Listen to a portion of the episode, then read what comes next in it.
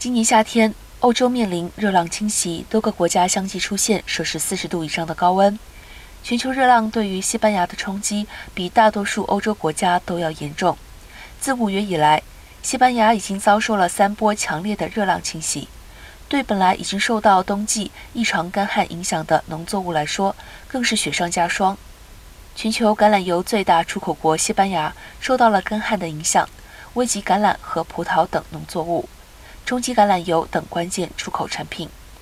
农民工会 C O A G 的专家赫瓦斯预测，没有浇灌的土地，橄榄产量低于过去五年平均水平的 百分之二十， 而浇灌的土地收成也仅有平均水准的 百分之五十 到 百分之六十。